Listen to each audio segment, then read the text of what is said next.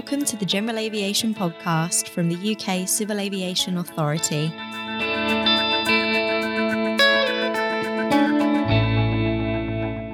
Hello, and welcome to a bonus episode of the UK Civil Aviation Authority's General Aviation Podcast. My name is Alex Blomley, and today we're going to be talking to you about active carbon monoxide detectors. Some of you may have heard about our new survey into the use of active CO detectors that we launched at Aero Expo a few weeks ago. Feedback gathered through the survey will help to shape the future use of these devices and how they could be used in piston engine aircraft. Evidence to date indicates active CO detectors capable of alerting pilots via aural and or visible warnings are a net safety benefit to all pilots and their passengers. And while the risk of CO poisoning may be known and understood by many GA pilots, the same cannot be said for consumers and third parties generally, who may fly in piston engine aircraft on a commercial or recreational basis. This is an important project, and we would appreciate you completing the survey if you've not done so already.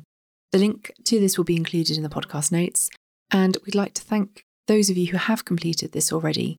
We do really appreciate your time in doing that survey. So, last year, and in one of our very first GA podcasts, we spoke with Thomas Weir from our policy team who was leading on this carbon monoxide project and it's great to be able to welcome him back today. Hello, Thomas. Thank you for joining us. Hi, Alex. It's great to be here, and thanks for having me back to provide an update on this important topic. Thank you, Thomas. It's great to have you. So, when we last spoke, you were about halfway through a 12 month study. The final report of that study was published a week or so ago. Can you share the key findings that you learnt from that activity? Absolutely. So, I'd first like to again thank the hundred or so volunteers who, who signed up to the 12 month study. Agreeing to complete the monthly surveys for a year really was a big commitment on their part, and getting that data has been very helpful for us and has improved our understanding of, of how these low cost active CO detectors perform in GA aircraft. So we really appreciate the commitment from all the volunteers. In terms of the, the key findings from the study, I'd say an important reason for conducting it in the first place was to gather data on CO alerts over the course of a, a full flying season. And whilst most participants in the study didn't experience any alerts throughout the 12 month period, which is obviously a good thing, about a quarter of them did. So, one finding that came as a bit of a surprise to me actually was the number of CO alerts that took place on the ground. So, during startup or taxiing. So, yeah, we found about 60% of all alerts in the study were on the ground. We also found that quite a small number of participants made up a significant proportion of the total number of reported alerts. So, for example, about a third of all the alerts during the, the study came from just three participants, and about half of all the alerts came from just five. So it was very, very concentrated. We also noted a, a small increase in the number of CO alerts during the colder months, which is something that we expected, to be honest, and it's in line with other studies as well. But nevertheless, it was good to confirm that. The results from the study also confirmed that the number of CO alerts tends to increase with aircraft age. Again, this was something that we were expecting. About two thirds of all CO alerts involved aircraft that were at least 41 years old, Uh, and actually, about 85% of all alerts occurred on aircraft that were at least 31 years old. So I should point out as well that there was a large number, a larger number of older aircraft participating in the trial. But even when we adjust for this fact, we still found that older aircraft experienced more alerts. It is worth emphasizing, though, that CO can be an issue for any aircraft, irrespective of age. The full list of findings is included in the final report that we've published. I'd say the real positive from the study was just how well these low cost active CO detectors performed. Clearly, they're not perfect, but I think the study showed that they're a net safety benefit and can offer pilots and their passengers good protection from CO whilst also being very cost effective. Thank you for that, Thomas. So, for those of you listening who are interested in reading the report that Thomas was taking us through just then, we have included a link to that in our podcast notes. And we've also updated all of this information on our carbon monoxide webpage that we have on the GA section of the CAA website. So, Thomas, alongside the report that we published, we've also shared an updated safety notice as well. Are you able to go through the core update of that as well, please? Sure. So I think the, the safety notice already had a lot of very useful information in it, which we've kept. However, it was last updated a couple of years ago in April 2021. So even before the, the 12 month study of the low cost active CO detectors had even begun. So we felt it was probably long overdue an update and it was worthwhile to give it a, a refresh as things have moved on a bit since then. And in particular, as I just said, the 12 month study has concluded and it's yielded some interesting and valuable insights. So we thought maybe worth including those in the safety notice. Yes, that makes sense. And as I mentioned right at the beginning, we are running a new survey this summer. We launched that a few weeks ago. And Thomas, it'd be great to learn more about what you're hoping to gather and learn from GA pilots on the completion of that survey. Yeah, sure. As you said, we ran a, survey in the summer of 2021 to gauge GA pilots' awareness of CO as a risk. And it was also an opportunity for them to share their experiences with us of dealing with CO.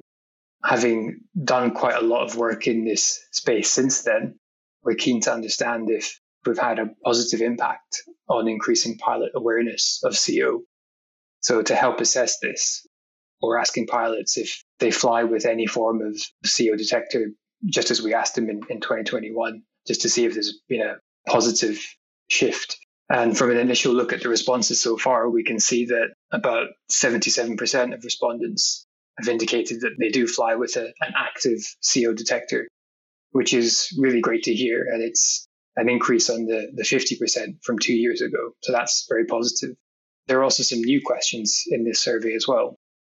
So, for example, we're also keen to hear from GA pilots, get their thoughts on whether flying with passengers means it's it's more important to have a CO detector, since passengers may not be aware of the risk posed by CO when they get in a in a piston engine aircraft, or at least maybe not to the same extent that a qualified pilot uh, is aware.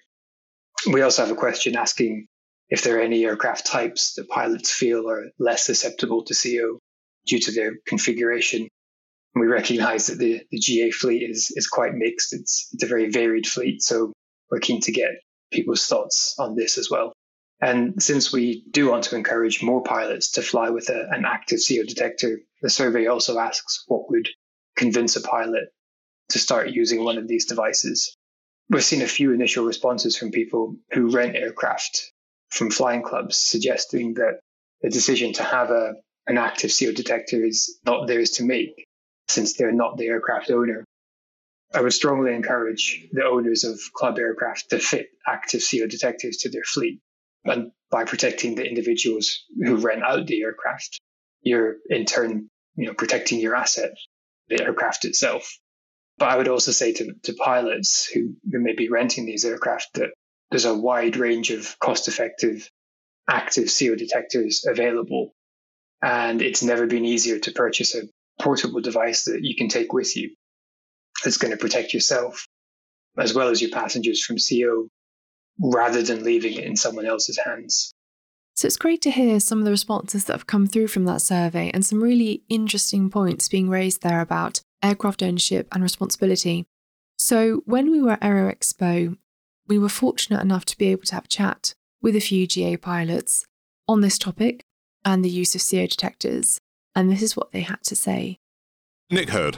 I've been flying for sort of 40 odd years, professional pilot throughout, sort of equal military and uh, civilian. And at the moment, I'm sort of concentrating on PPL instructing as, a, as an instructor and as an examiner. We do have the standard sort of strip type carbon monoxide indicators, which we you know teach our students to keep an eye on. Um, uh, but that's as far as we've sort of taken that particular uh, aspect of carbon monoxide monitoring having seen the presentation earlier on today and learned a little bit more about them, then yes, I can see the logic of using a, an active CO monitor, given the sort of aural sort of warning capability that it gives as well, and indeed the fact that it's more or less an off, the shelf type product and would go into an aeroplane pretty straightforward, like, perhaps like a, a, ELT or something like that. Yes, I can see now, having seen a little bit more about it, that it might be a good idea to have in an aircraft. Nick Brooks. I fly a three axis microlight Skyranger. I've passed my test about a year ago now. I want to minimise the risk of me dying, and that's a good way of doing it. I can't see the gas, I can't smell it, so if I can help myself avoid it, then I will. Ian Shepherd. I've been flying since 1991, uh, had a big break, and then picked it up in 2014 again, and then became an instructor in 2016 all GA, no no airlines or anything like that. do you happen to fly with an active carbon monoxide detector? Yes, I do. I have one in, in my bag because I'm instructing in various aircraft, so I have one in my bag, um, fairly cheap one, but it works. That's in my bag all the time, so uh, and I would always have, have my flying bag with my license and everything as well, so it's uh, it's all in there. Malcolm Smith.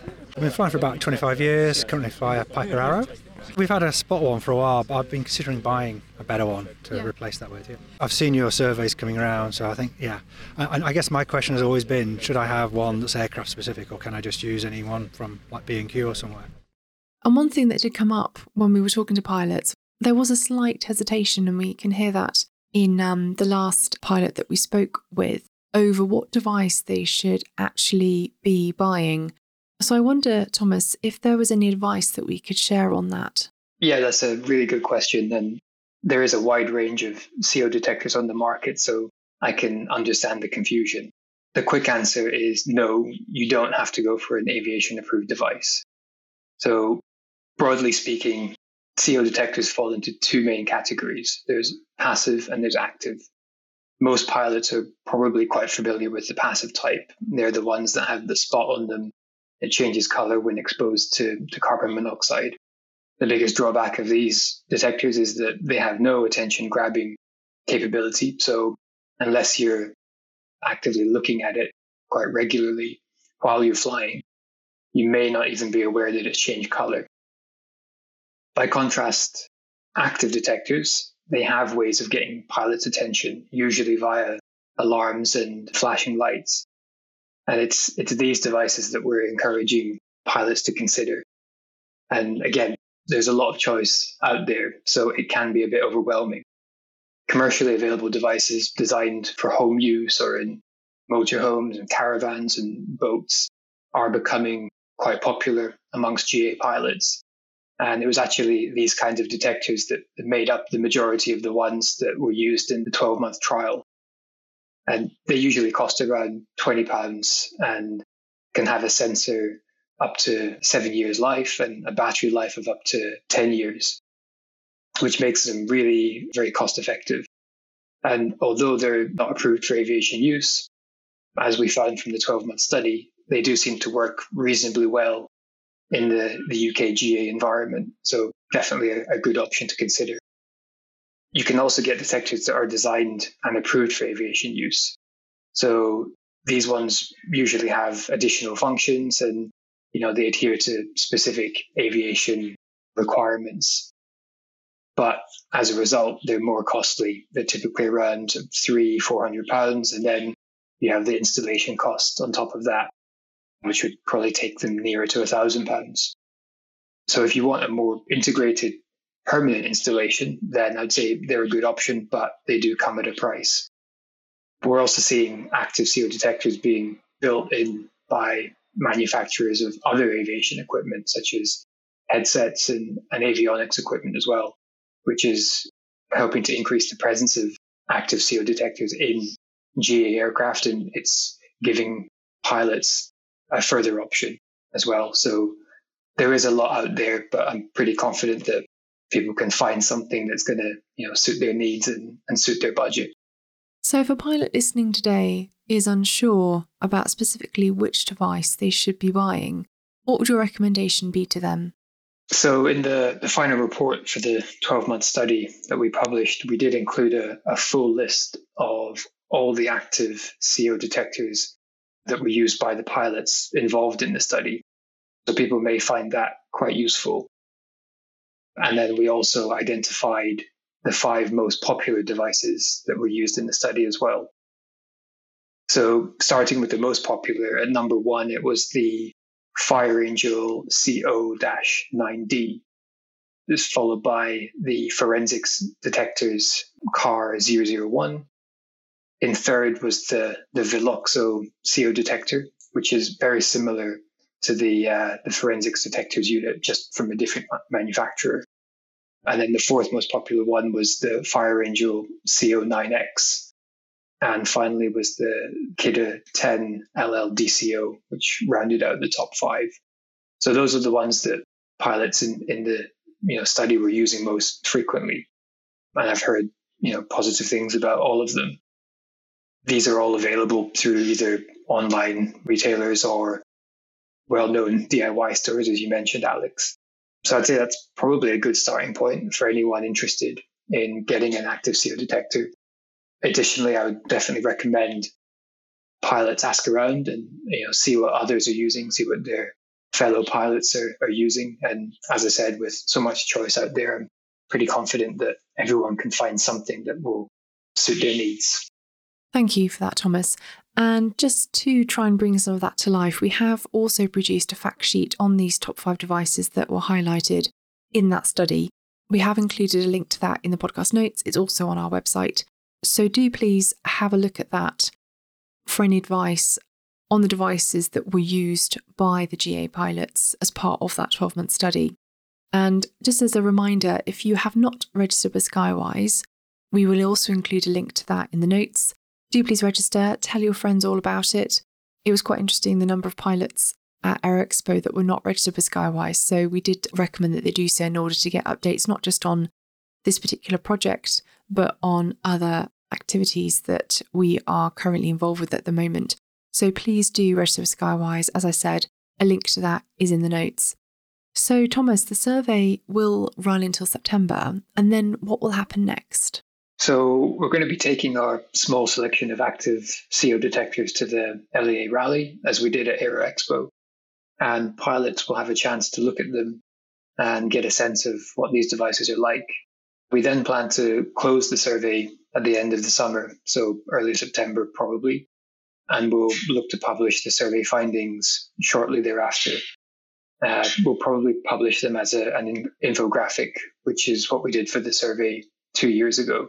And we've also got a safety sense leaflet in the works, which is dedicated to carbon monoxide.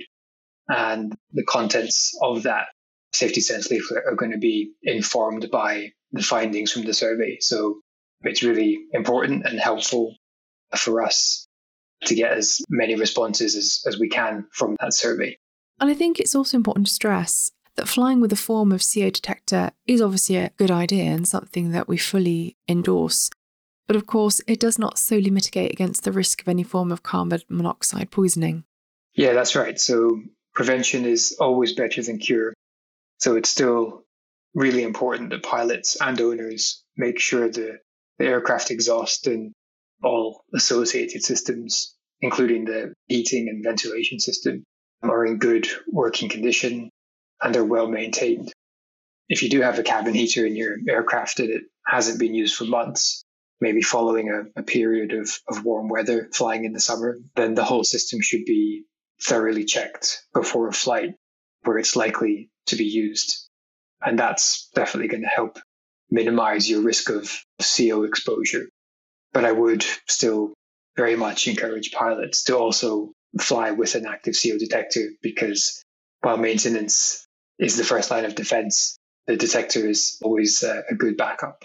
And in fact, I seem to remember from looking in the report that there were a couple of responses from pilots showing that in some cases the CO detector alarm going off had in fact been a result of an issue with a cracked manifold or some kind of problem with the exhaust. So it definitely helped in encouraging the pilot in that particular case to go back, get the aircraft in the hangar and, and check over the various different engineering elements to make sure that they were all fine.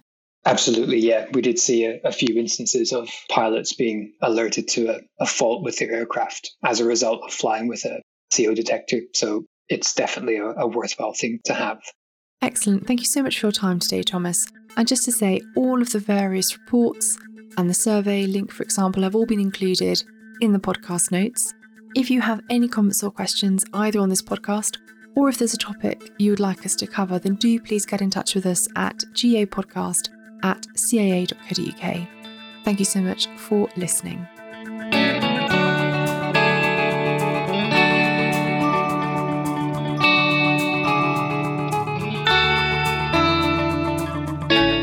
Thanks for listening. This is the CAA General Aviation Podcast.